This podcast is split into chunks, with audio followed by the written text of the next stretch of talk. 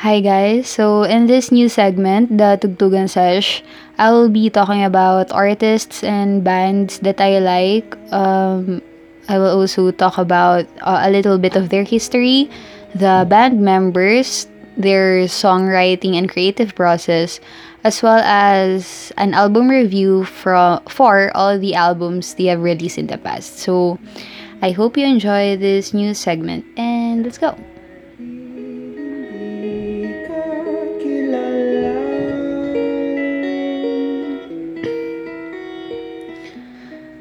So for the first band that I will be talking about, uh, dun nga sa uh, intro song na naka-play kanina, um, the artist, the band actually na kumanta nun is Muni Muni.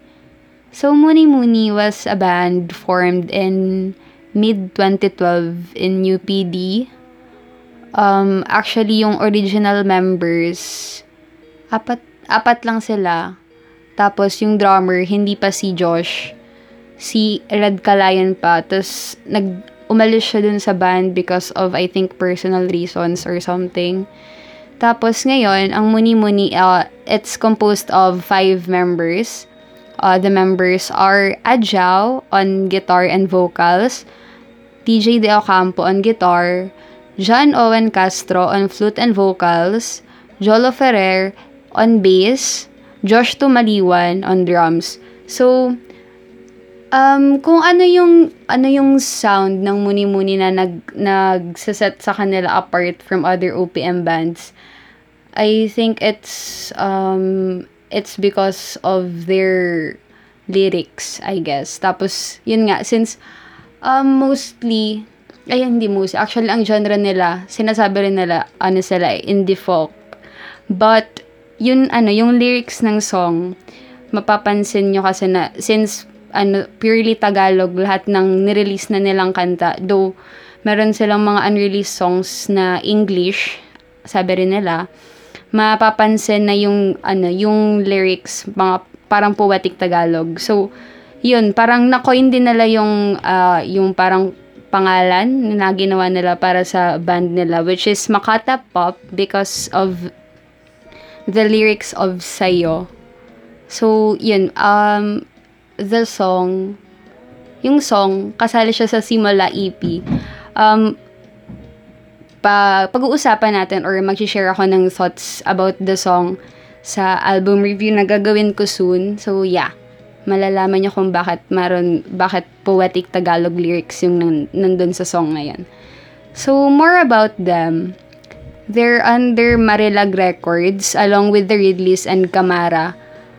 Um, both yung the Ridleys and Camara, hmm, yung Camara, I guess, ang songs din nila, mostly Tagalog or Tagalog nga talaga. Yung The Ridleys, alam ko meron silang ano, meron silang English yung sa yung Aphrodite and maybe sa kanila yun.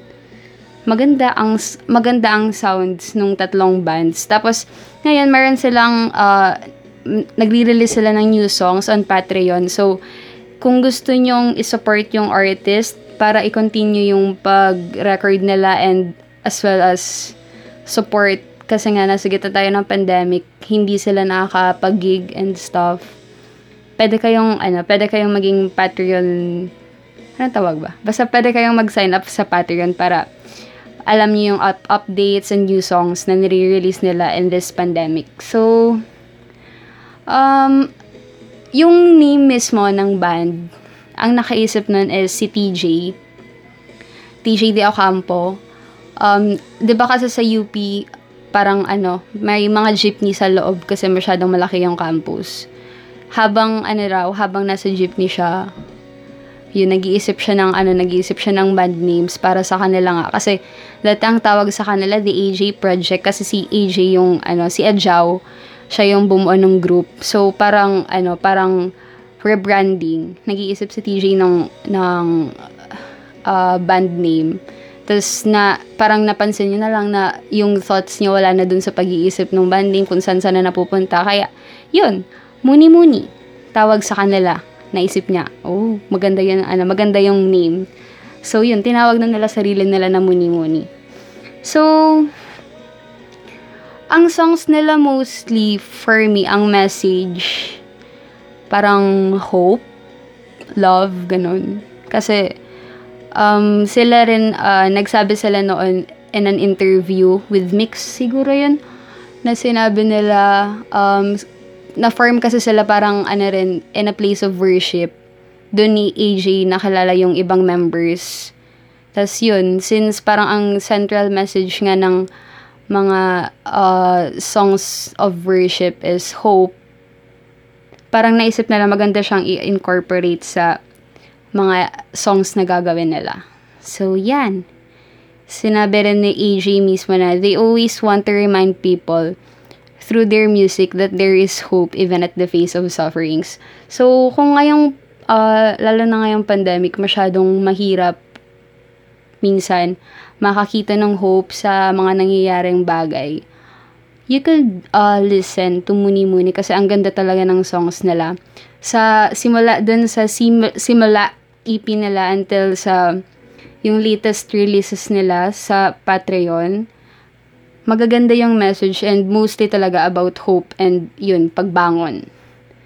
So, I guess that's it for this episode. Yun, um, ano lang, overview lang about the band.